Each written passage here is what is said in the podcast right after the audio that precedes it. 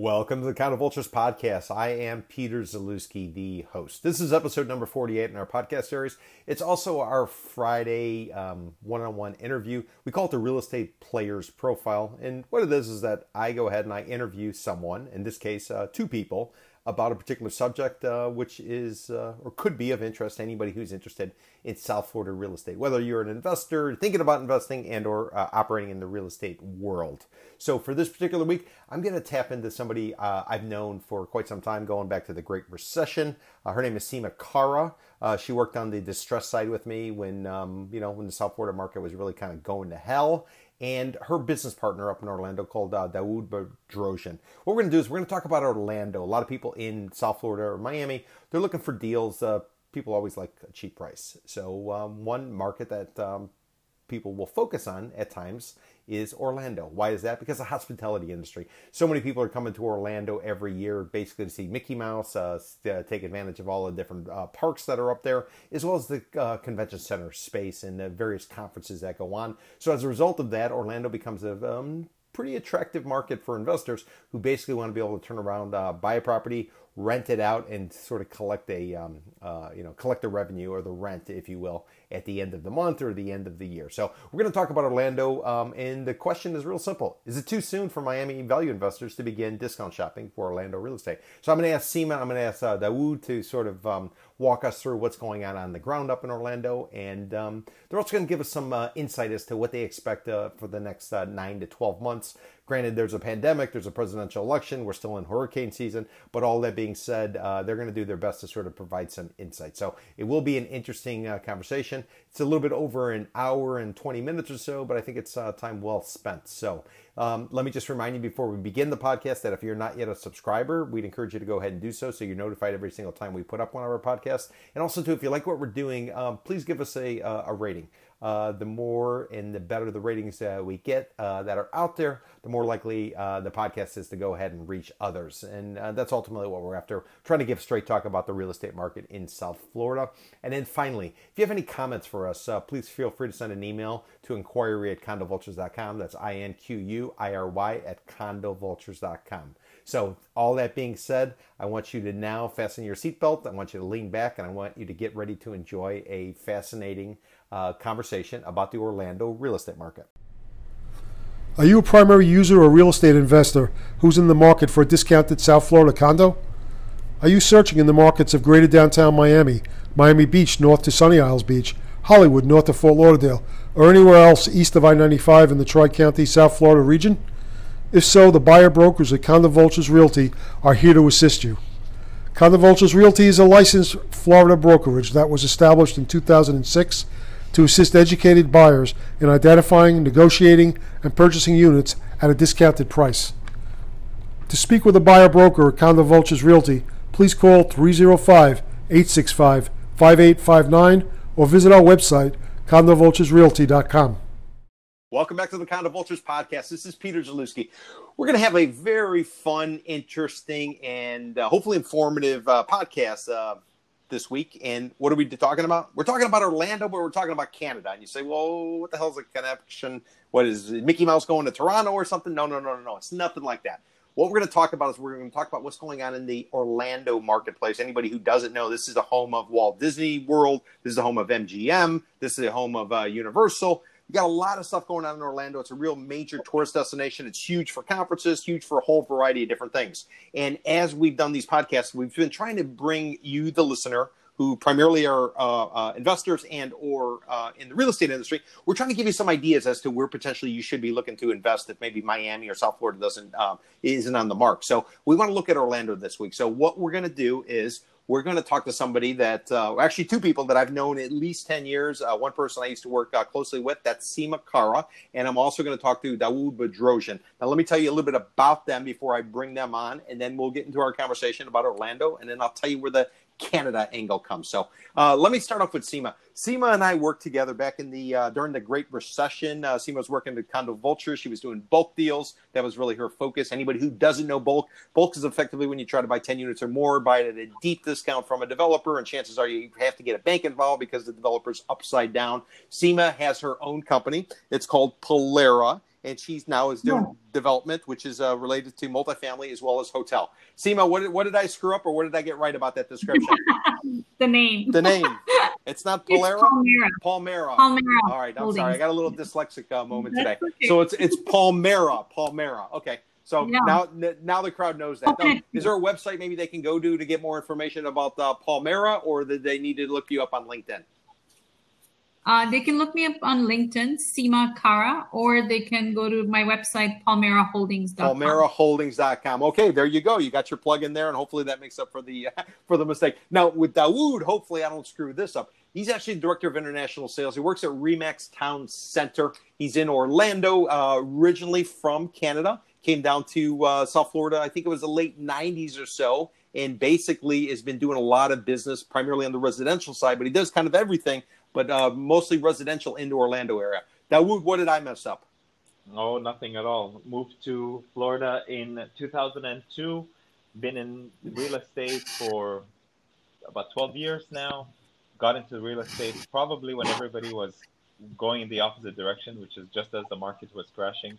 Yep. And it was really, I think, the best time to get into it because you really got to learn real estate through a downturn and learn all the things that you need to do and work with clients and, and people you can coach and counsel on how to work through these investments on the upside and and through a whole cycle.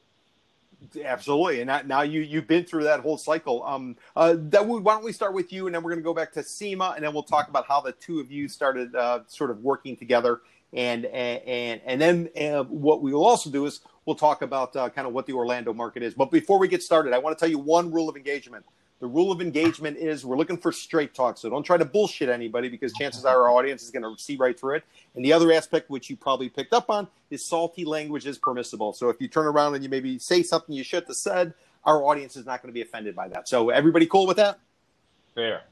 Uh, Yeah, all cool. right. So so the au- the listener knows we're going to do three 20 minute segments. First 20 minutes, we're going to talk about um, uh, each uh, Dawood as well as Seema. We're going to talk about how they got together. We're going to talk about the Orlando market in general. Then we're going to take a commercial break. I'm going to run some ads. I'm going to try to hawk some services to you, the listener. We'll then come back, and at that point, Dawood and Seema are going to talk about what's going on in the Orlando market currently from a real estate perspective. We'll take another break. I'll hawk some more services, and then finally, we're going to ask them to pull out the crystal ball and make some sort of prediction or uh, prognostication as to what might be coming down the pike. So, you guys cool with that? Does that work?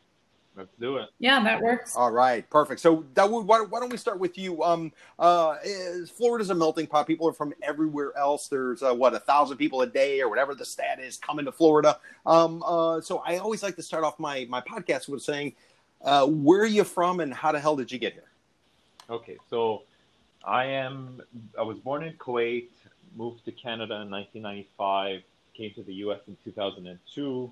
Obviously, great place to come to to escape the cold weather. And was- Absolutely.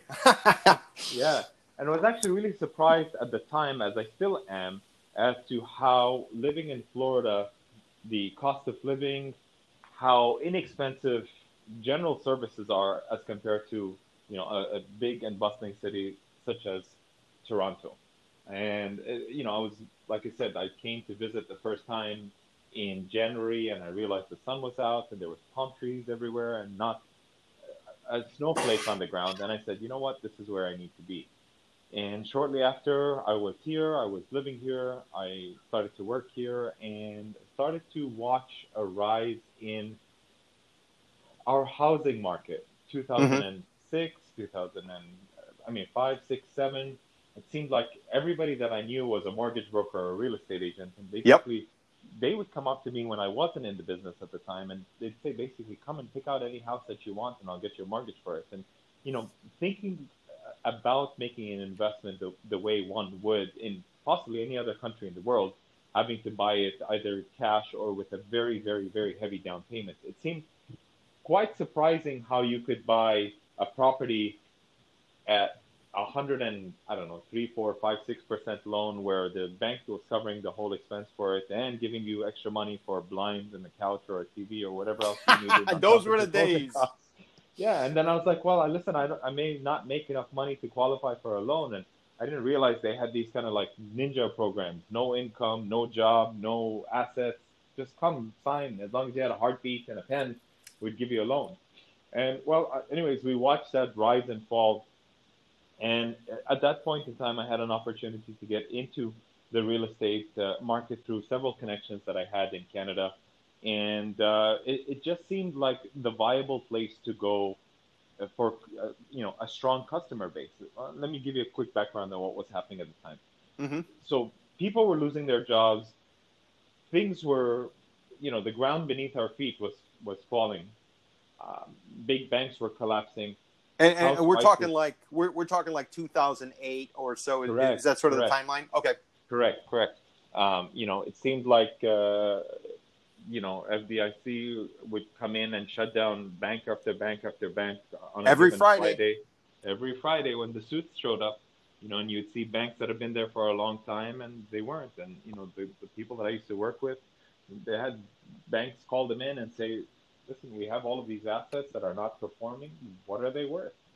And we'd have to come in there and just kind of give our good opinion on, on what their properties are worth because these banks had no clues uh, as to what was going on. So it, it proved to be a really great opportunity. And it was really difficult finding customers locally or domestically within the United States. So the, the common logical thread was to see if our Canadian clientele would be interested in these properties. Now, just to let you know a little bit about the general psychology of a Canadian is, besides the fact that they're probably the nicest people on the planet. Um, and, they all wear a maple leaf at all times, whether it's underwear or some sort of garment. They always have a maple leaf on them. Sorry. I think it, I think it just depends if you're from Toronto or not. But um, but anyways, um, so what most Canadians uh, do is obviously on any holiday venture to anywhere where there is sun that they can go and set out on a beach. So whether it's the Dominican, Cuba, uh, Mexico, it doesn't matter where. And of course, in the United States, it's always Florida because for the most part, it's a short plane ride over for most Canadians that are living on the eastern part of Canada. That's and of right. Of course, every single winter, every single Canadian says the absolute same thing, which is this is going to be the last winter I'm staying in Canada.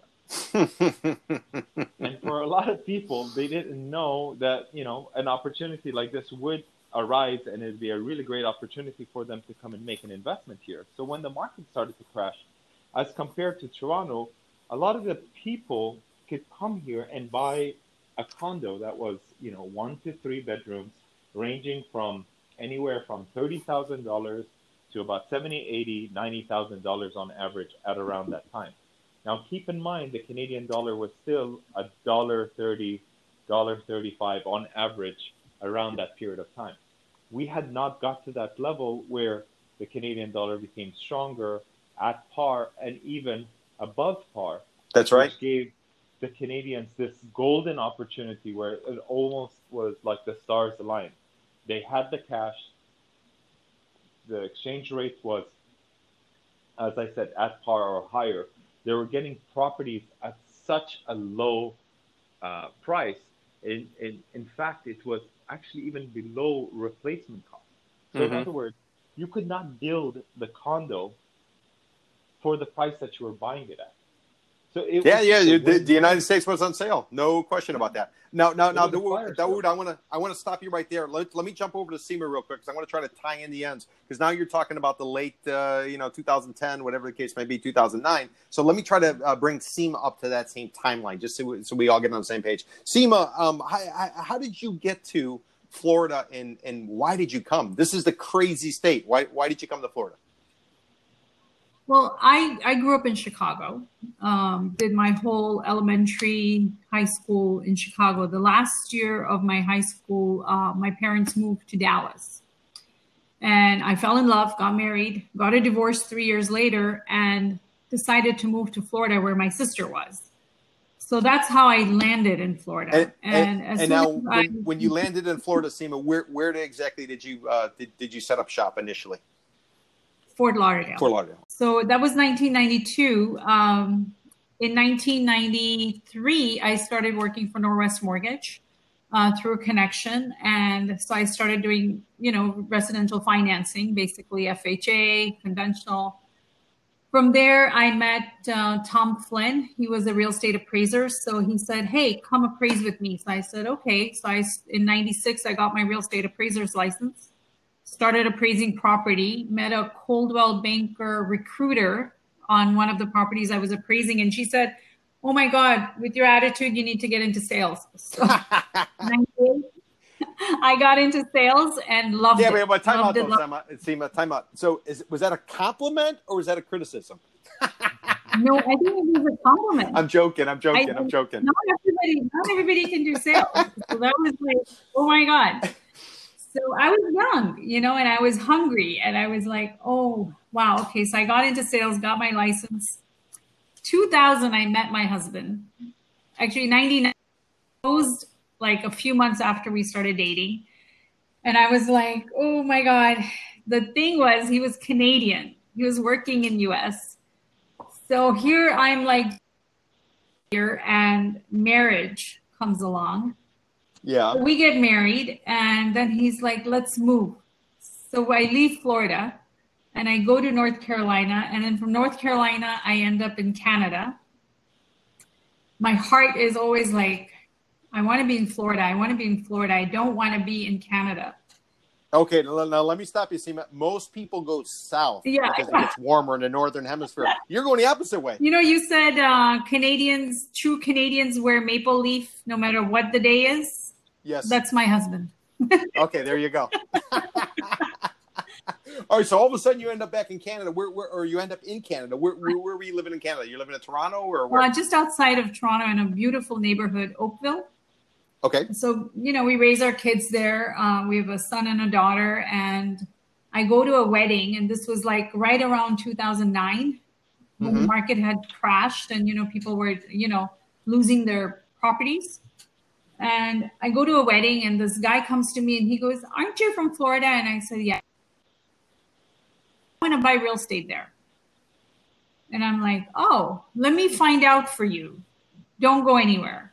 So I make a few phone calls and I'm like, guys, tell me what's happening. What's happening? And they're like, you got to get down here and you got to work.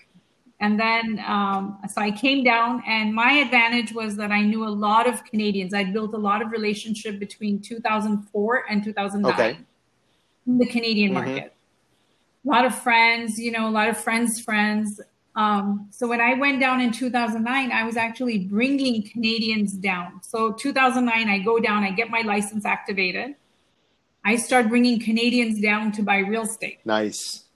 Joined the local brokerage in uh, in Coral Springs, and then I met you. That's right. That is right. my life changed. That's right. Completely. Yeah, I started learning about bulk so we started doing bulk sales. I started meeting developers. Um, then I got interested in, you know, what developers do and how they build. So I started uh, studying that. And then I started doing international sales, working with a lot of developers. And I think, Peter, it was you that asked me to look north. You said Miami was uh, yep. was done, and the next area I needed to look was north. So I went to Daytona Beach on your advice, and I started working with uh, the yep. Fordlow Group at the MG with ISG and these guys. Craig, you know him really well, um, and Phil. Started working with them, learned a lot about international sales, uh, traveled uh, for them in different parts of the world, and made relationships there stronger. We did uh, we did a show together in Canada and we took different developers to Canada, and we did a, a, a huge uh, seminar there over three days, if you recall. And that's that's when I met Dawood around that time. And you know, Dawood and I just kind of clicked. You two both run your own businesses, but what you do is you collaborate. Uh, Seema, you're, you're focused on building multifamily and hotels, and Dawood is focused primarily uh, on the yeah. sales side of residential. Guys, would that be an accurate uh, sort of description for the audience? Yeah, I mean, exactly. Okay, okay. Now, now, uh, Seema, I know you're stat oriented, yeah, and Dawood, from our our pre-interview conversations, you're definitely into the stats. So, so how much stats do you guys share amongst each other? Quite a bit, actually. I mean, you know, we have an ongoing conversation at all times. I mean, we we collaborate on a regular basis to yeah. to help each other out, whether it's you know finding projects or working with different lenders on different projects and or sales. And of course, Seema sends a lot of her investor base over for a lot of the projects that we're working on uh, as well too. I mean, I, I, mentioned to you that we are launching a 126 townhouse project that will primarily be used as a short-term vacation property, very modern, um, just down the street from Disney, three exits away. You know, uh, it's about a 10 minute drive or 12 minute drive from Magic Kingdom. And like I said, it'll be geared for a lot of short term rental, three, four, five, and six bedrooms with Seema helping us out. okay, that would that would let me let me put let me let me stop you there. Let let's talk about that in segment two when we're talking okay. more so about the marketplace. Um, no uh, but I want to talk a little bit more about yeah, the, the two of you before we sort of take that commercial break because we're coming up. Got it. We're, we're, we're coming up on the end of it. Um, uh, so g- generally speaking, Seema, you're you. How much time do you spend? And obviously, everybody's dealing with COVID, and you're in Canada, and you know people coming from the United States into Canada. There's some problems there. Can can you just give us an idea? How difficult is it for somebody in Canada today to actually come down to Florida? And I ask you that because there was just an article that came out that said that there might be um, Canadians might be taking their time and maybe not even coming to Florida this year simply because of the COVID situation. So, can can, can you give us that uh, that that pulse, if you will? I think there's a couple of factors okay. why Canadians wouldn't come down right now. One, uh, one, the exchange rate is not mm-hmm. so good right now. You know, uh, I think we're at 37% right now, 37 cents on a dollar. That's huge. It's just the politics about just what's going on, the COVID cases, how they're being handled you know, Florida uh, cases are not that great, you know, and Canadians look at news and they and they understand yeah. what's happening on the cases. Yeah. Like you know, obviously being in Canada where it's a smaller population or people yes, it's getting better. even greater precautions, the numbers are significantly lower than Florida uh, numbers, and I think in general it, it you know it creates a yeah. little bit of panic until things settle down. Yeah. In general, Canadians are a bit more conservative. And and ironically, Peter, from my perspective, I'm actually seeing something quite opposite to um, what we've just discussed in the conversation. You know, okay. we've worked with a lot of Canadians that have purchased with us in the past and harvested these relationships. And I'm, I'm actually seeing two things happening right now. A lot of the Canadians that have been sitting on their properties for eight, nine, five years, however long it's been, are now mm-hmm. considering selling their property because of the appreciation that they've gotten.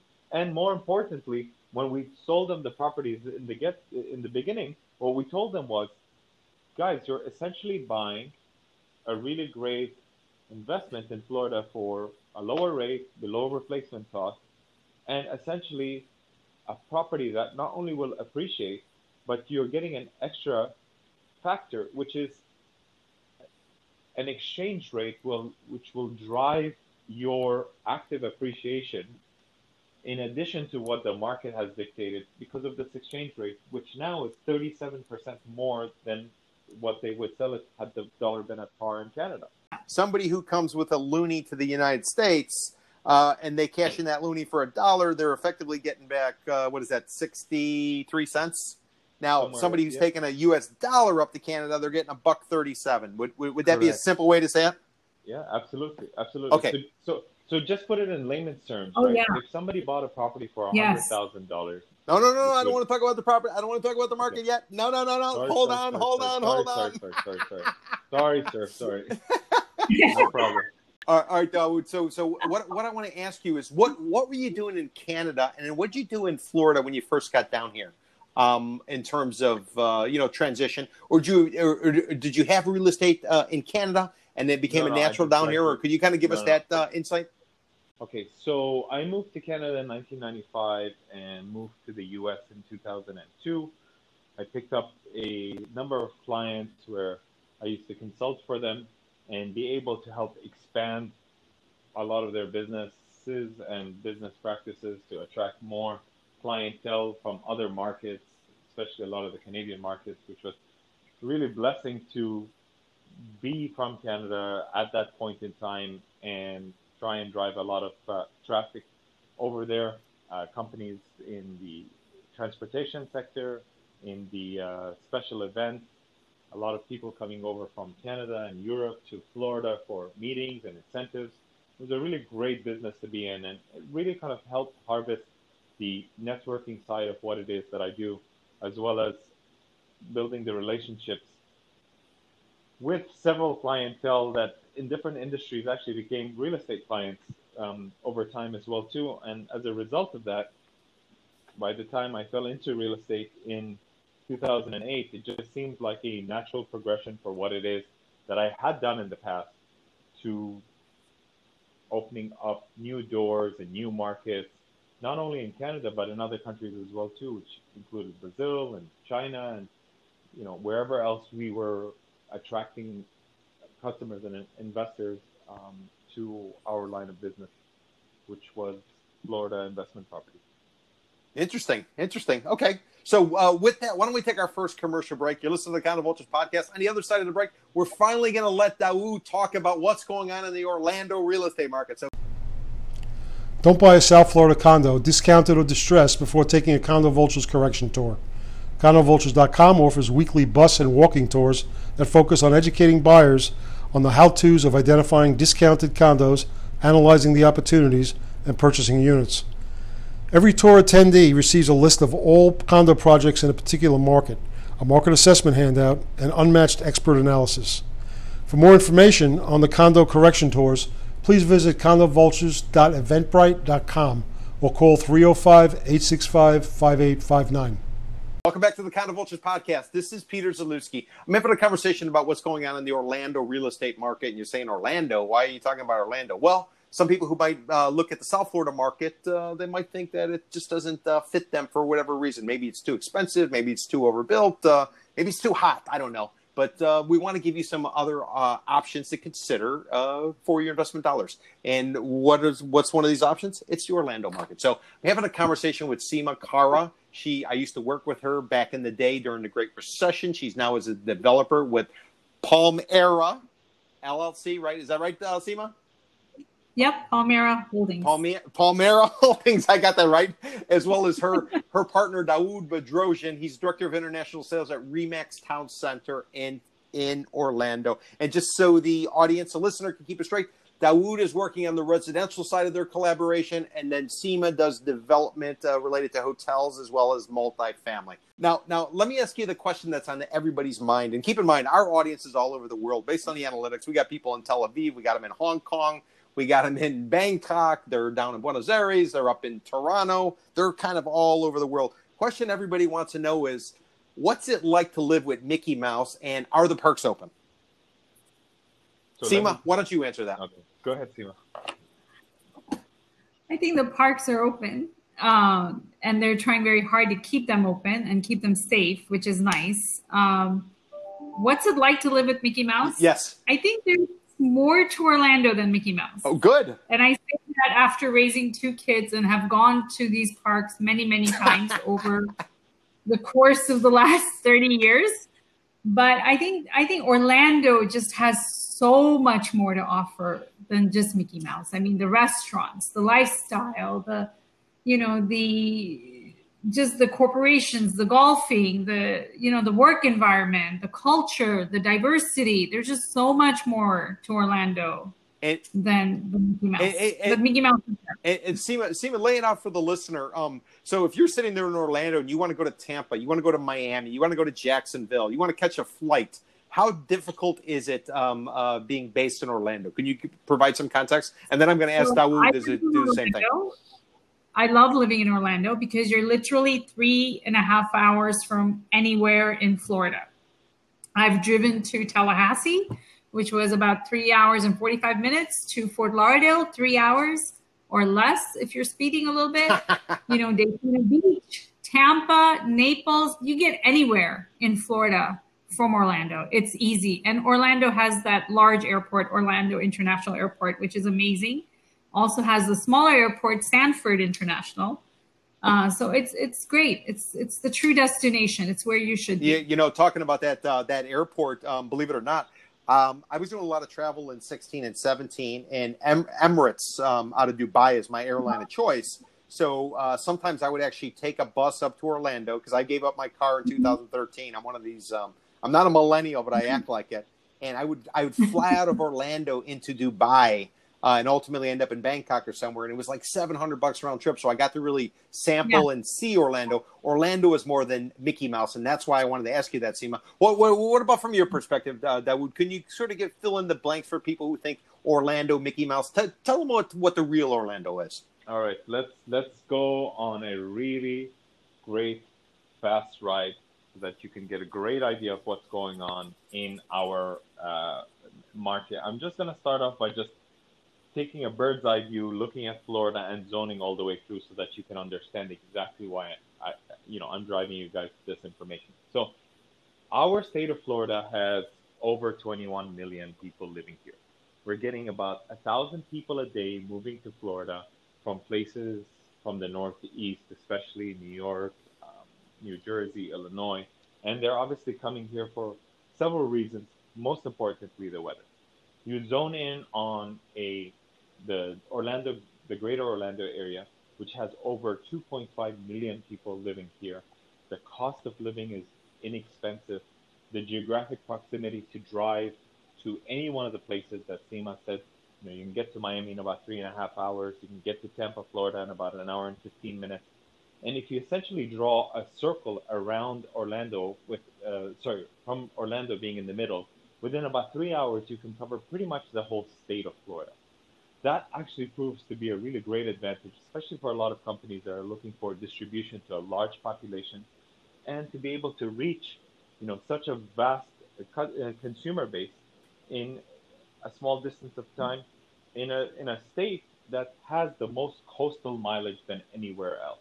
Now, talking about Orlando more specifically, as of last year, we had numbers of visitors that hit above 75 million visitors coming to one city in a year. And they weren't only coming for Mickey Mouse or Universal Studios, they were actually coming here for various conventions, for other businesses, because we have other sec- uh, sectors that are really uh, important for us here in the Orlando market.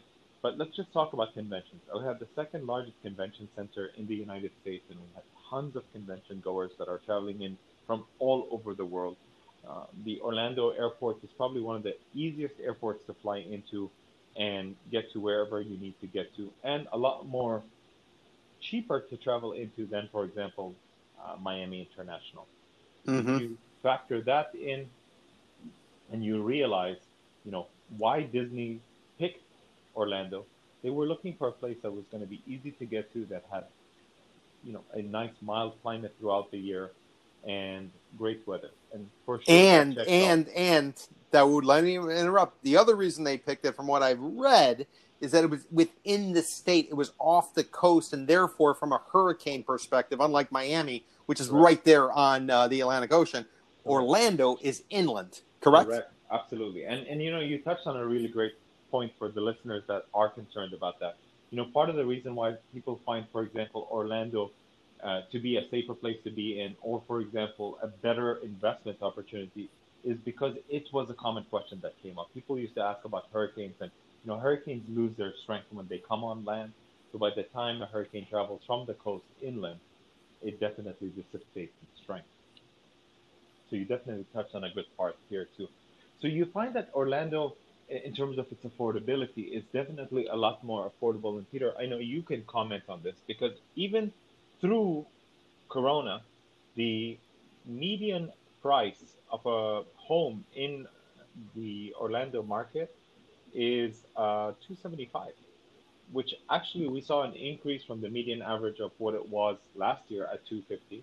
And we're okay, okay, okay, okay. Let, let, let, let me stop you there, Dawood. So, so um, generally speaking, the people who listen to our podcast, um, and and again, this is uh, this is episode 48, uh, which blows my mind. But um, we've been talking about how how Miami has and South Florida has a lot of high rise condos. Primarily Miami, you're talking 50, 60 story condo uh, tower with uh, you know 500 units, and then you got single family as you start to go west. So single family exists, but most of the investors who come here, they're looking primarily at the condo. Um, why don't you give me a breakdown as to what the market's like in Orlando? Because you, uh, Orlando doesn't have the high rises. Um, they do a little bit in downtown, but they don't really have the high rise. It's a little bit of a different makeup. So, can you set the scene for the audience as to when they get to Orlando, besides Mickey Mouse and the Magic Kingdom, what, what exactly are they going to see from a residential real estate perspective? So you're flying in, you're on the airplane, you're getting, you know, essentially a plane's eye view of what Orlando looks like, and you start to see the buildings downtown. A lot of those buildings compromise, you know, the high-rise banks that we have in the downtown area, and just like you said, you know, we have a handful of uh, high-rise buildings, probably in the teens, that uh, you know range from let's say 20 to 30 stories high, and um, you mostly find them in the downtown core. We have a lot of land in Orlando to build in. So what you found was a lot of builders ended up building outdoor outdoor corridor um, apartment style or garden style apartments with you know 15 20 buildings within a complex is the old gated communities with a lot of amenities there. And what happened more importantly in the mid 2000s was a lot of the developers ended up taking these apartment buildings and converting them into condos.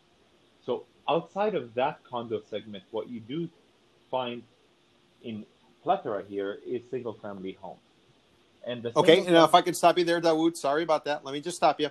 Now, for our audience, again, all over the world. Now, Dawood talked about converted. Now, let me just explain to you what that means. And uh, if you have specific questions, you need to talk to your attorney about it. But generally speaking, in Florida, we have a way to create as well as recycle condominiums, and it's all based on paperwork. So if you think of a 200 or 300 unit building and you want it's a rental building, meaning there's one landlord and you're sending, sending your rent check to that one landlord, if you want to turn it into a condominium, costs you about a hundred grand, about six months, and need some template language that an attorney files. Six months later, all of a sudden, that 300 or 200 unit building, uh, it becomes 201 or 301 properties. Why is that? One is for the common areas, and the other one's for each individual unit. So it became a condo. Now, if you want to recycle that condo, if a supermajority of the unit owners within a complex vote, remember this is a condominium, so everybody owns their own unit, supermajority vote to go ahead and terminate it, Lo and behold, the third party is put in place, the property is sold, and everybody's um, uh, given a portion based on what percentage of the building they own. So, so we're able to create as well as recycle condominiums. And looking at it from the street, you don't know the freaking difference. So, um, uh, Dawood, I don't know if you want to add anything, but if you want to pick up from there, just because I wanted to hit on that term convert, uh, which not everybody knows uh, uh, throughout the world.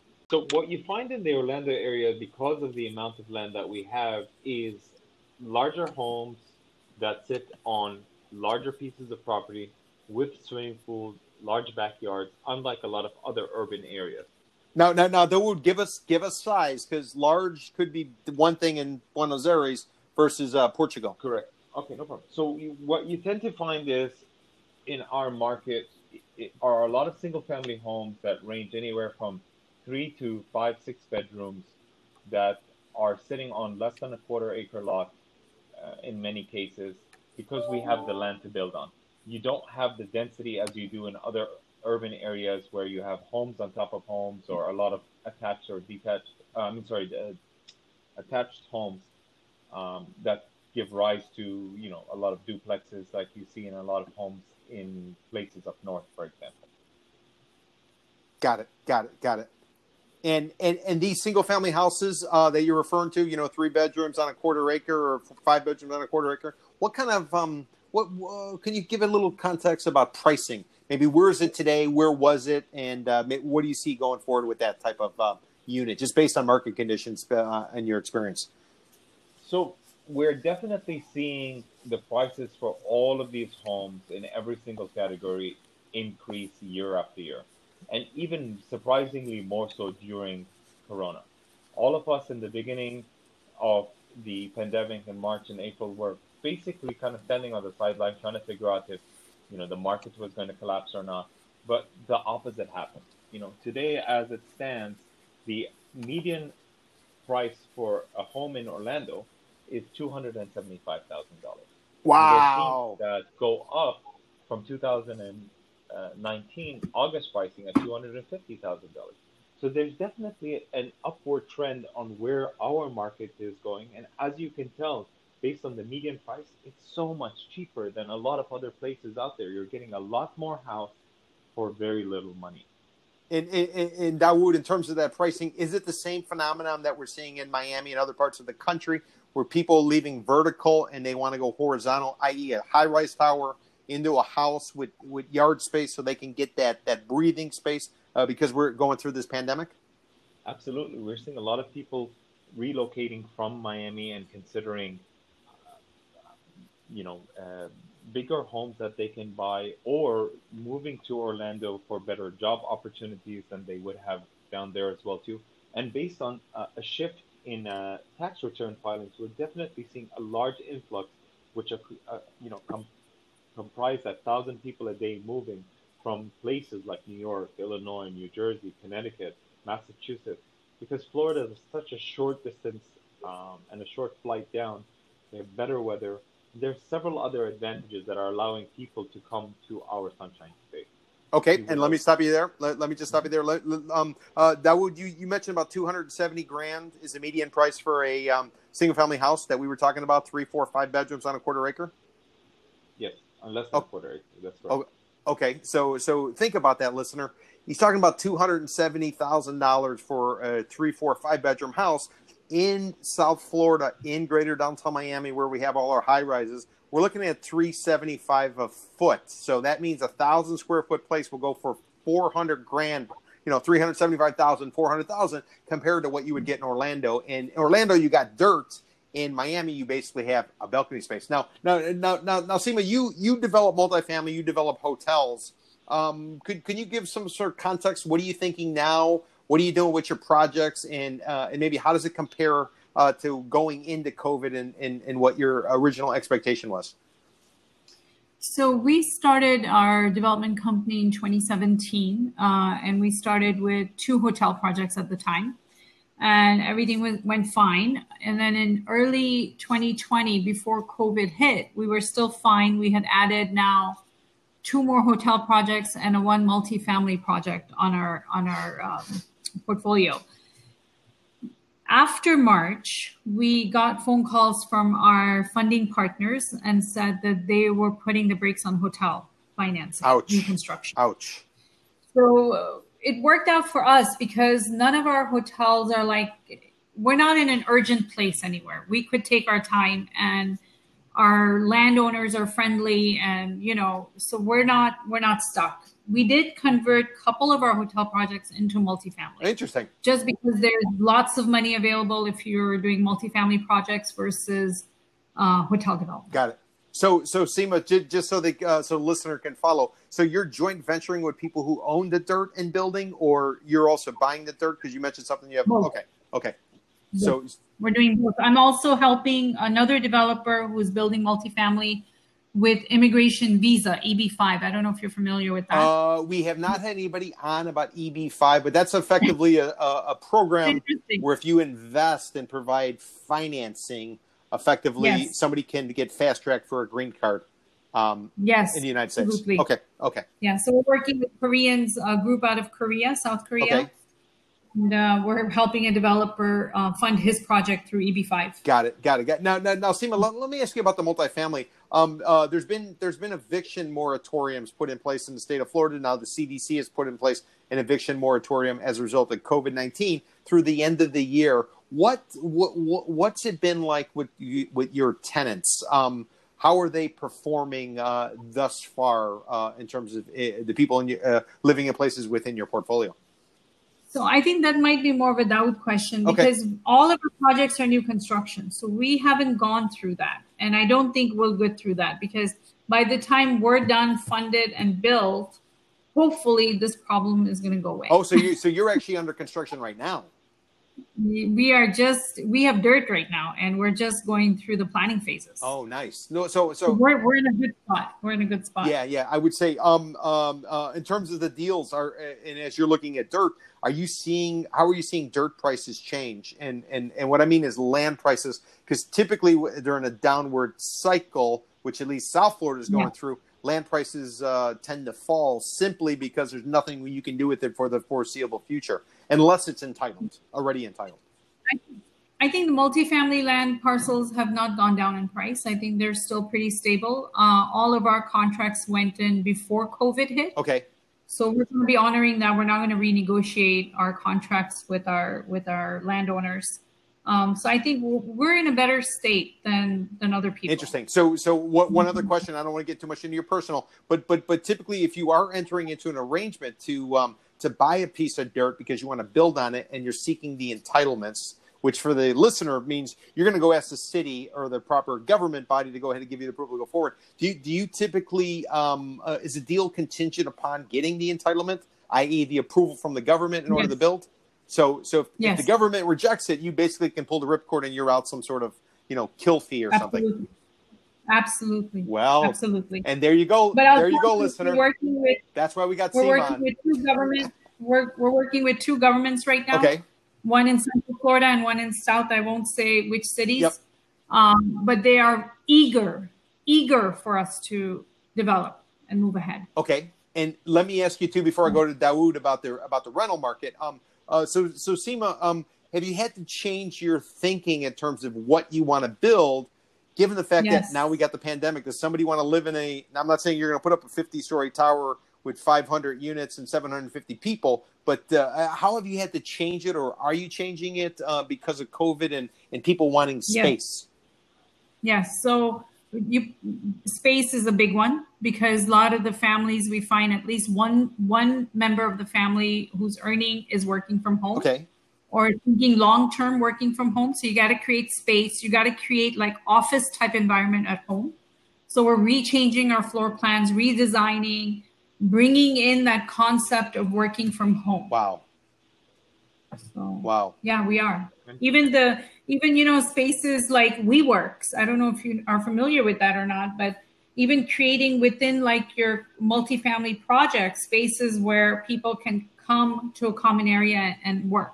Yeah, yeah, yeah, yeah, yeah. Now, now, now, before I go to Dawood, one last question because you're talking about that. Um, talking about the rental, talking about the multifamily. Sorry. So, um, uh, are, are you realistically looking to build what maybe your foot on the brake so you can deliver it once this pandemic thing is in the rearview mirror, or or is is the process just going along slowly and gingerly because nobody really knows what's going on and access to the government and the you know the planning and zoning and stuff like that? Can you maybe just talk about that? No.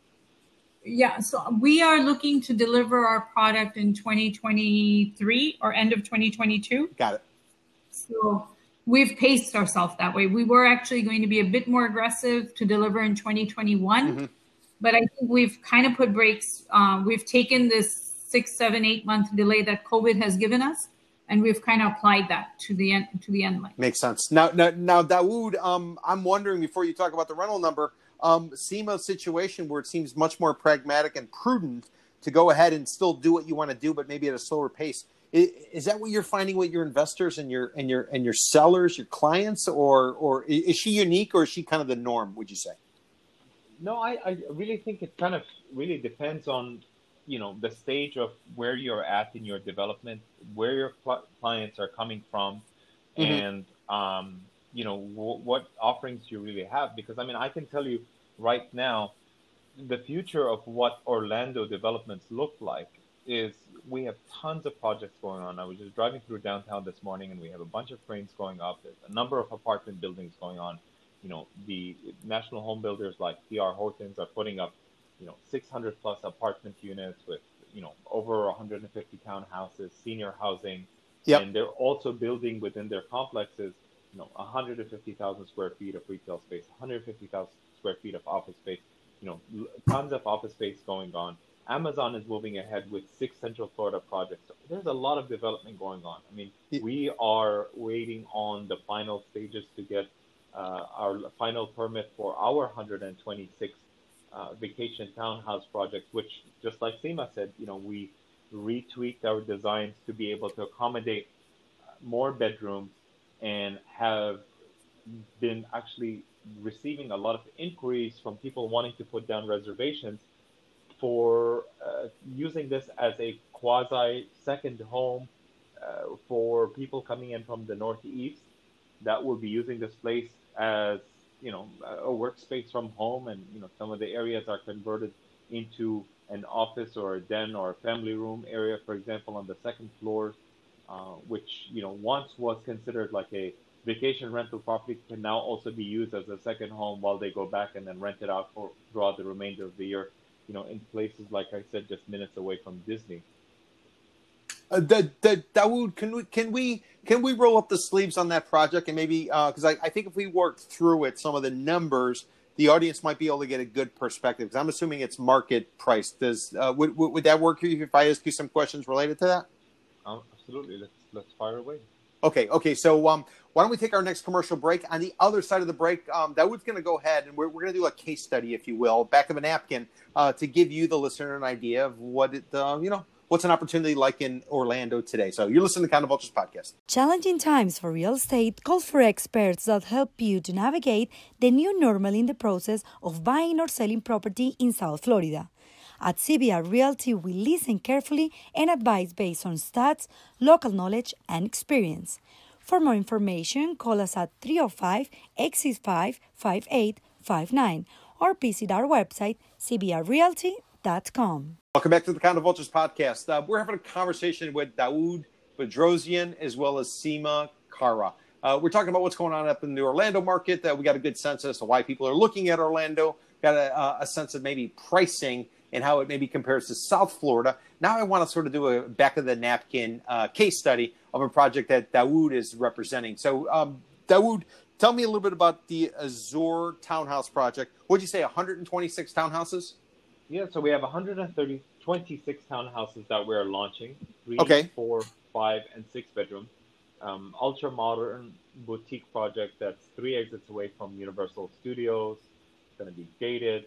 Um, it's designed to be a short-term vacation rental property, but from the inquiries that we're getting, it seems like a lot of people are also interested in using this as a second home. Okay, okay. So re- real simple for the audience: um, three, four, five bedrooms, uh, townhouses. These things sound like single family. What what what's the difference between a single family house and and and one of the units inside the Azure? So these are two story, three bedroom, four bedroom, and five bedroom units and for the six bedroom, we actually have a three story plan. The unique thing about them is, yes, they are in a, in a townhouse design, which means that they are attached to one another. But the okay. unique feature that we're offering here is, uh, with the exception of the three bedroom, which comes with a jacuzzi in your uh, back patio area, the four, five, and six bedrooms actually come with your own private swimming pool in okay. addition to the swimming pool that's available at the uh, clubhouse as well too. So it would be a great opportunity for someone looking to rent a place while they come and visit the parks or while they're here on vacation, or for somebody else that's looking to use this as a second home and work from home while you have all the luxury of the amenities that you need within your home, including your own private swimming pool. Got it. Got it. Now, now, now, now, what about square footage though? I mean, a six-bedroom townhouse. What is that thing like? Eighty thousand square feet? so, no. So uh, your three bedrooms are ranging uh, around fifteen hundred square feet, which is basically a total of just over two thousand square feet. The the four bedrooms are nineteen hundred square feet. The five bedrooms are just over 2,000, 2,053 square feet, and the three bedrooms are uh, approximately 26 to 2,700 square feet. Wow, so these things are massive. And you said they're two stories. Do they, do they come with a garage or the people park their cars outside of it? How does that work? Yeah, so the three bedrooms have a garage, but the four, five, and six don't. But you have ample parking spaces. Remember, a lot of the people that are coming are not using them um, to as a primary residence where they're going to have a bunch of cars parked in the garage. But you know, in Florida, garages are really a storage unit more than anything else because everybody parks their car on the street anyways because our weather is so great over here. Yeah, or or it's turned it's illegally converted into an apartment or a mother-in-law quarters, and somebody's turned around renting it out for extra revenue. yeah, exactly. exactly. So so the, the, this particular project, um, uh, what, what kind of maintenance fee are we talking about uh, uh, monthly on it? And if there's is there any way to break it down on a per square yeah. foot basis? Yeah, so it's really inexpensive. So our uh, ranges are going to be between 216 to 260 square feet. So if you were to just take the most ex- expensive one yep. at 260 square feet and just round number divided by um, 2,000, you're looking at just under 15 cents a square foot. Okay, one five audience, one five. That means every month you have to pay 15 cents a foot, roughly. And obviously, every each uh, individual project is going to be property is going to be different. To give you context, in downtown Miami, you're looking at 75 cents a foot on maintenance fee per month. and in, on Miami Beach or the Barrier Island, you're looking at a dollar a foot versus the project that Dawood's talking about, 15 cents a foot or so ballpark. Wow, Yeah, that's a that's a big discount. And you also have, you know, gated community, clubhouse, fitness center, swimming pool. You have cable and internet included. So I mean, there's a lot of really great uh, amenities that, that come with for an owner that's um, that's purchasing over here as well too. Okay, and uh, next question is okay. What, why don't we stick with that one you were talking about? Um, oh, oh, in terms of pricing, what, what, what's the pricing coming out at um, uh, per door per unit? And then, can you give us any ballpark about the per square foot? Yeah, absolutely. So the the, the first thing that I want to point out is our entry level pricing for the three bedrooms are starting at three hundred and thirty five thousand dollars. Okay, So, three hundred thirty-five thousand. other cities that's very inexpensive and um, you know our four bedrooms are just shy of 400000 and if you look at it on a square per square foot basis for the four bedrooms i mean you're looking at $190 a square foot Wow, wow, for all wow, the wow, bells wow. and whistles that you're getting over here Yep. Uh, Da- Dawood, how, how does it work? Um, uh, this is this is pre-construction, correct? No, nothing's nothing's completed, or is it under construction? Where where, where does Yeah, it stand so- in terms of that? So, so we're starting construction. Uh, our first units, our first 11 units will be delivered by January 2021, February 2021. There's some incredible incentives that we're offering. Um, Okay. Our our clients as well too. So I mean, check this out. In spite of everything going on with uh, tourism, pandemic, and every other you know unforeseen uh, circumstance that we have here, the developer is rolling out a, a great program where they're in they're providing for two years a 10% lease back guarantee, which includes two years of property management and two years of HOA fee paid by the developer.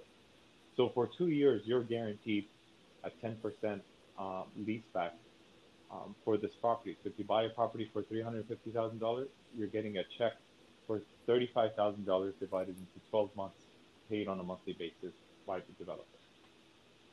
So so so in other words, the developer has somebody who's going to live in it, so they're going to go ahead and they're going to lease it from you, and then it's up to them to go ahead and stick the tenant in there. Yeah, and what we've done is we've actually taken a more of a, a, consumer and a and a realtor approach in, in terms of designing and marketing this uh, project because what we did was we wanted to look at other projects that we may have sold in the past and figure out what were the best features, what are the best benefits and attributes that we can make to make this project unique. So what we did was we figured out which models in other communities weren't necessarily working have more of the you know the four bedrooms and the five bedrooms in here and uh, to have more people staying in the project you know there's a rule of thumb that says the greater number of beds equals the greater number of heads. That way you can accommodate more people.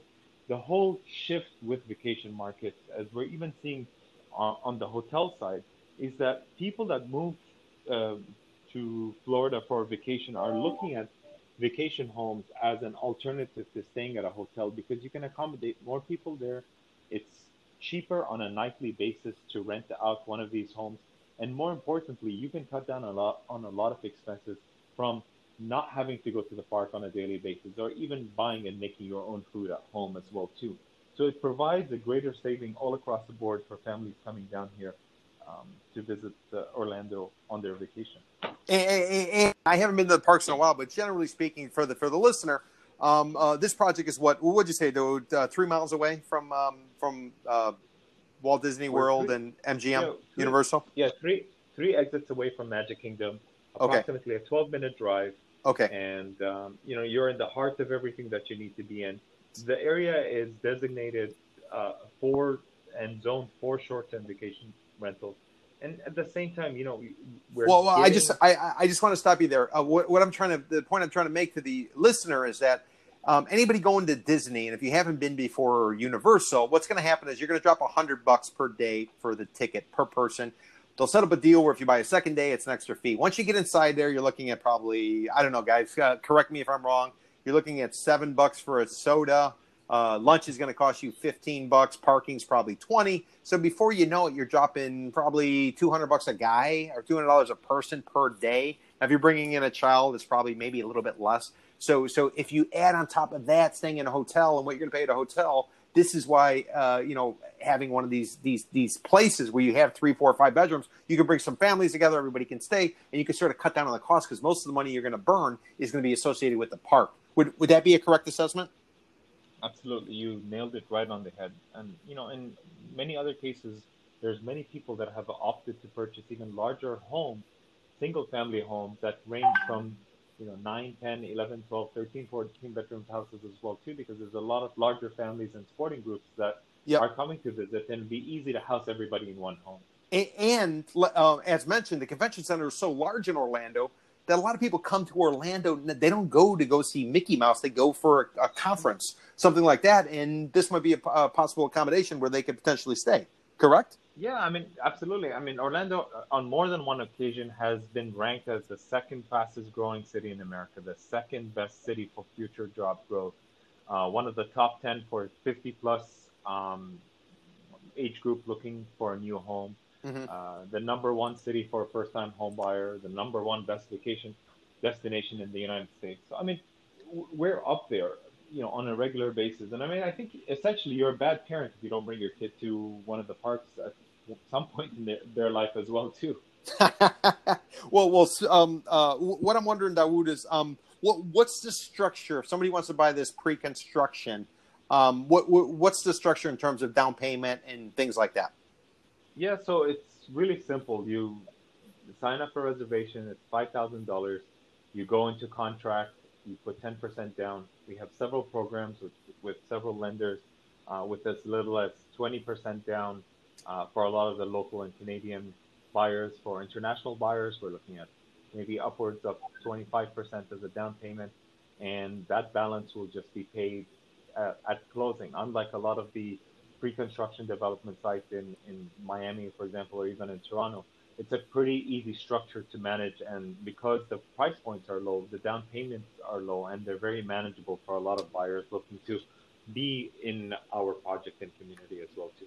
Okay, so j- j- just to, just to keep it simple, so so you five grand, you go under contract. The contract goes hard 15 days later, and at that point, you put up 10 percent of the purchase price. Is that correct?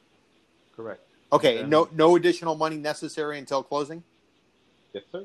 Okay, and uh, closing, generally speaking, how far in the future uh, is that? Uh, uh, that would for somebody who might be interested.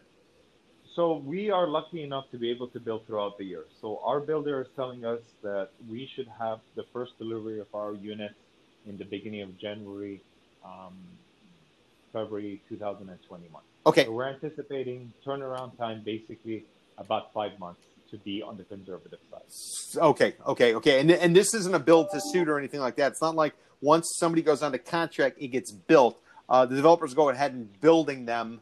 Uh, exactly. uh, okay, okay. So so 100, units, yeah. 126 townhouses. Um, how many phases is that? Is it is this a is this a multi-phase uh, development or is it something you're going to do in one or two phases?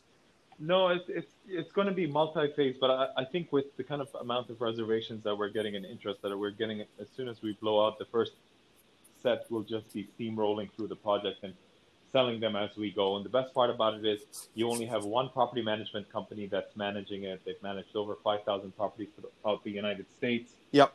So it reduces any kind of cannibalism that you would have between property management companies trying to undercut on a daily rental part. Got it. Um, and you know, like I said, you know, more importantly, it's gated community, great place to live. One property management company has some really great incentives, and you know, it, it should be a, a really great and fun project to sell because it's not that large and there's a lot for it to go sell itself. So, so, so two questions: one question for the investor and one question for the realtor. Um, do you cooperate with realtors, and if so, what kind of commission? And then on the investor side, you said short term rental. What does that mean? Does that mean I can rent it 365 days a year? Is that weekly? Is that monthly? Um, so if you could just elaborate on those two. Yeah, yeah, sure. So um, in terms of coming back to the program that we have, I mean, uh, our investor can come, purchase this property for two years, get a 10% lease back, and still use the property for two weeks out of the year if they choose to. If they want to use it for more, obviously they can use it for more. Their leaseback uh, will decrease slightly. Mm-hmm. If they want to use it outright for themselves or for six months out of the year, they're free to do that.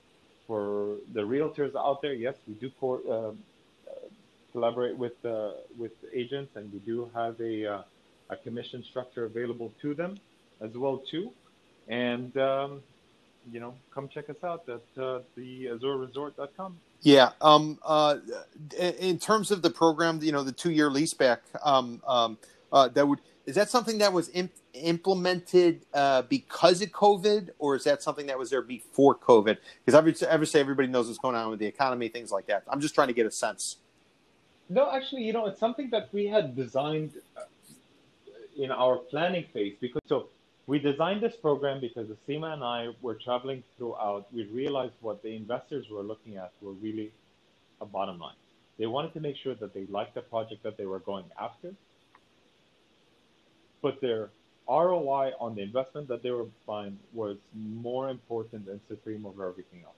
Mm-hmm. So the best way to address that was to say, okay, what are the concerns here? Do I have a property manager that can take care of my, my property? Yes, you do. Can I buy it as a foreigner in Florida? Yes, you can. What kind of return am I getting? Here's the return. Can I use it myself? Sure, you can.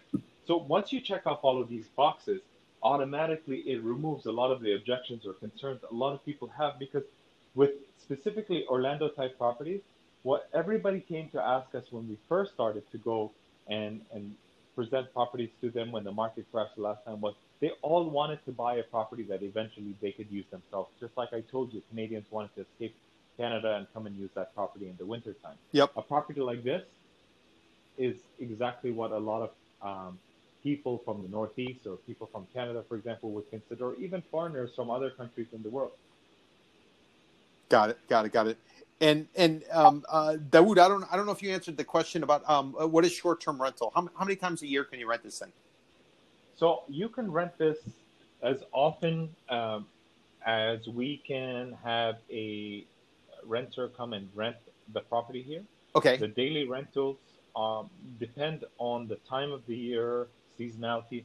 But for example, I mean, if you were to look at a five bedroom, just to look at averages, yep. you know, in January, you're looking at $220 a night going up to about 300 40 50 dollars a night in the summer months between 250 and 300 and change and then of course you know christmas uh, new year's being you know the higher part of the year and that yep. can go off into the mid 300s as well for a townhouse unit here Got it, got it, got it. And if somebody wanted to go their own way and not use the flag operator, could they use an Airbnb type of concept, like a home sharing, or? Yeah, so the you know the way that we've designed this so that we don't end up getting into those kind of situations is we've just limited it to one property management company doing all of all of uh, the property management and the bookings and so on and so forth. Now the good thing about it is we've managed to team up with you know the Airbnbs and the uh, VRBOs and the HomeAways and more importantly we've even got Marriott to sign up so all of their uh, subscribers and users within their programs can also opt to not only go for a hotel, but actually look at some of these properties as an uh, alternative option, alternative, sorry, option to um, to stay in when they're here in the Orlando market. So, so layman's terms, basically, if you want to rent it, you notify somebody in the office. Somebody in the office makes it available everywhere where there's an arrangement uh, pre-existing. Correct. Got it. Got it. Got it. Okay. So, so Dawood, um, uh, I'm familiar with condo hotels, and with a condo hotel, typically if there's a if there's a flag operator, flag operator is going to take half of the nightly revenue. Do, does uh, how does it work at um, at the Azur? Is it is it similar or is it different? No, it's a a lot better than a lot of the structures that you see in a condo hotel. Uh, over here, we're only charging 23% for property management fees, and of course, you know there'll be some cleaning fees and other um, minor expenses for the, the maintenance of the home between when your um, guests are staying there. So uh, definitely a lot more savings there than when you're looking at some of the other condo hotel alternatives.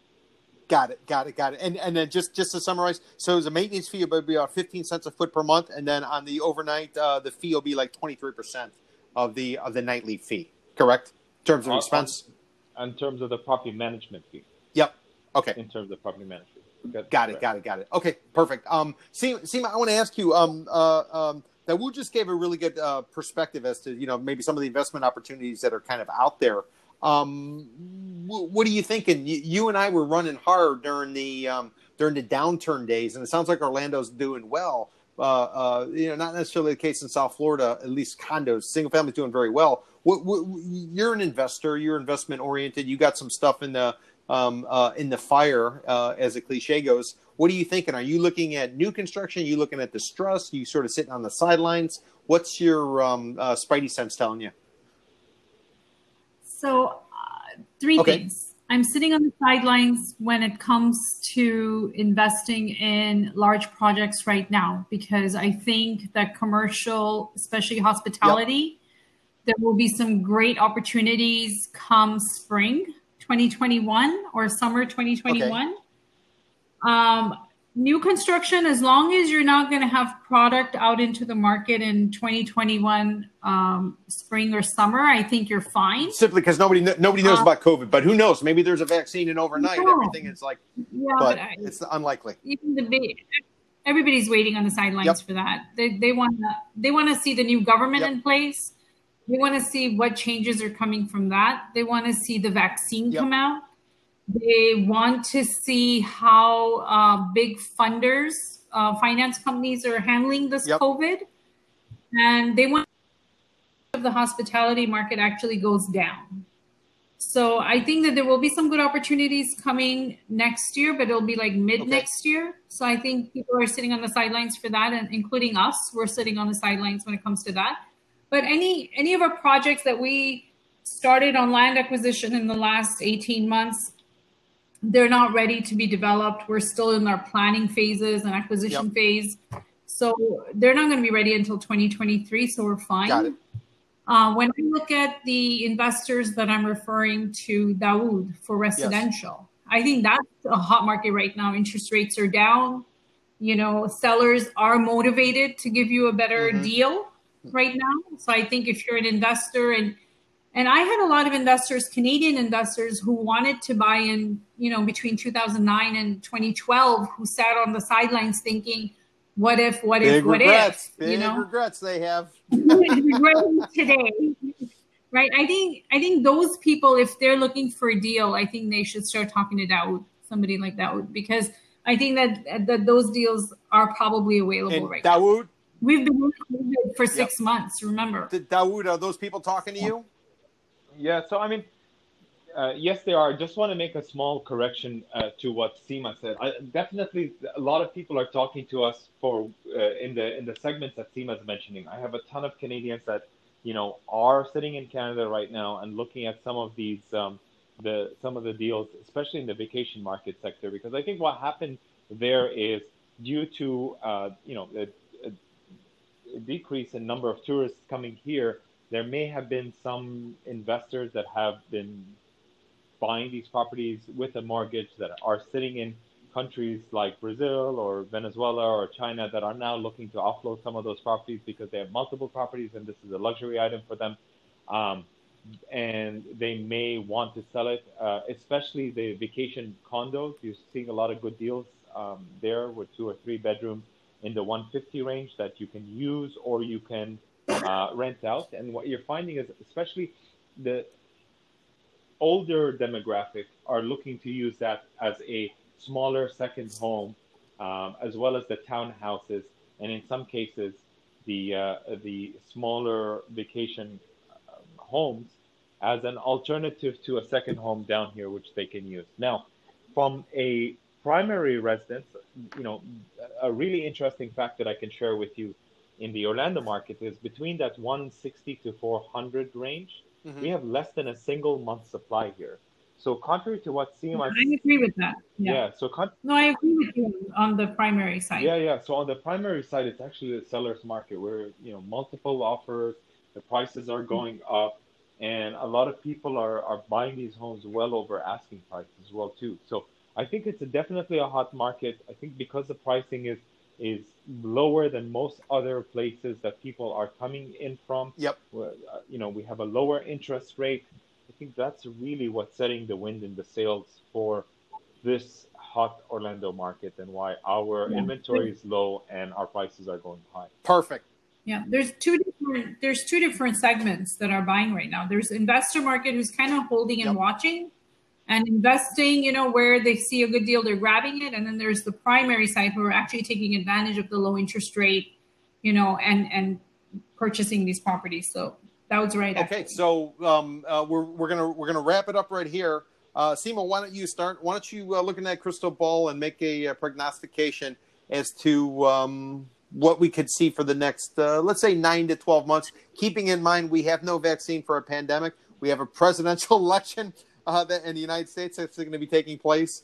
And um, uh, you know, there's a lot of civil unrest in the United States, generally speaking, with protesters and stuff like that. That being said, Seema, uh, what do you say for the next uh, six, nine, 12 months in terms of uh, real estate in Orlando? What should people be doing if they're listening to this podcast? I think cash is king. I think people should be uh, not spending too much, uh, keeping their revolving debt low as possible, um, making sure that their credit doesn't fall apart because I think there will be some great real estate opportunities uh, that they can take advantage of from an investment perspective. Uh, I think that uh, real estate will settle down. You know, it may, might be faster than the real estate market crash of 2008. So I think we'll have a better recovery, not as long of a got recovery. It, got it, got it. And is there any sign uh, they should look for in terms of okay, now's the time to start buying? I think I think if you are uh, if you're looking for a home, a primary home to live in, uh, like Dawood said, interest rates mm-hmm. are low. If you've got good credit, I think you know bank will lend to you. I think it's a good time. I think they'll get some good deals out there, even though it is a seller's market. I think there's still some good deals out there. From an investment perspective, I think uh, I think they should just hold off just a just a little bit, not too much, a little bit. But I think they'll see some good deals. And, and Dawood, I think COVID plays a big role in, in all this because you know I still think Florida has just one too many cases. Got it, got it. Uh, Dawood, what's what say you? You're on the ground. You're in Orlando. Um, what are you thinking? You know, it's really hard to tell, and I really wish I was somewhere in the Bahamas in a beautiful mansion sitting on the beach with the crystal ball right now. But you know, I can tell you, you know, in some cases the future looks really bright. I mean, there's tons of projects going on. There's tourists that are uh, driving in from other states. I mean, I was at uh, Disney Springs in downtown Disney, and it was pandemonium. I mean, it was pure chaos. There's tons of people there. It was really great to see the place busy again. The parks are opening up. They're taking precautions I told you there's you know several projects taking place right now. Amazon's moving ahead with six Central Florida projects, but there's a you know there's an imminent danger that we should also be weary of. You know we have uh, over 31 million workers that are either receiving unemployment benefits or have applied and waiting to get some benefits. Mm-hmm. There's tons of people that are um, worried, you know, are anxious, whether they are going back into work or have decided not to participate in the workforce um, right now. You know, we have a temporary uh, higher unemployment rate in the Orlando area. You know, there's been a lot of programs that have helped a lot of people during COVID, such as the PPP program, the unemployment benefits with the $600 that the government was giving, which of course ended, the forbearance programs that helped a lot of homeowners um, with their mortgages.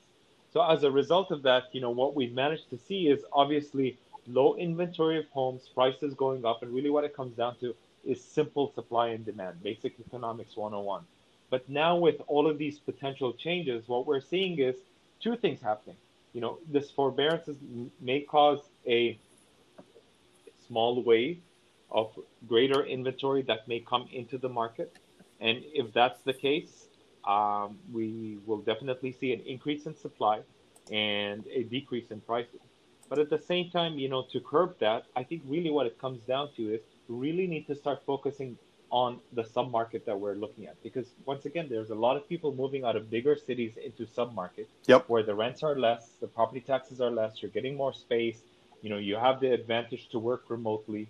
Uh, and that would be something to think about. But I, I really think you know for the investor maybe look at a small wave of homes coming at the end of 2020 and even more so towards the end of 2021. Of course, I don't have a crystal ball. I don't know what policies are going to come into play, what's going to happen, but I think the facts based on what's going on, um, where you know we are at a time where the eviction moratorium is um, come to an end, and we may see more people that are being evicted out of their homes. Yep. We may see an increase of, of inventory in the in the market, um, in rentals in the market. So you know, adding that to inventory, we'll be able to do that. But so I mean, I just want to offer your listeners two two things that they can do. So I mean, what can they do in the meantime is obviously keep a watchful eye on the markets that they're interested in.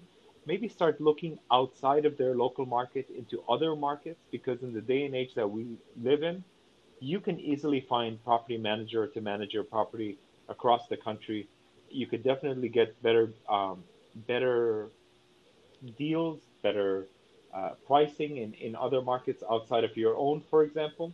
Uh, Orlando is a really great one to consider. I would advise to maybe watch where the population is migrating from and look at where they're settling into. Like Seema said, cash is king. You know, the adage, uh, famous real estate phrase was location, location, location. I think when I learned what I learned in the 2008, it's really location, location, debt.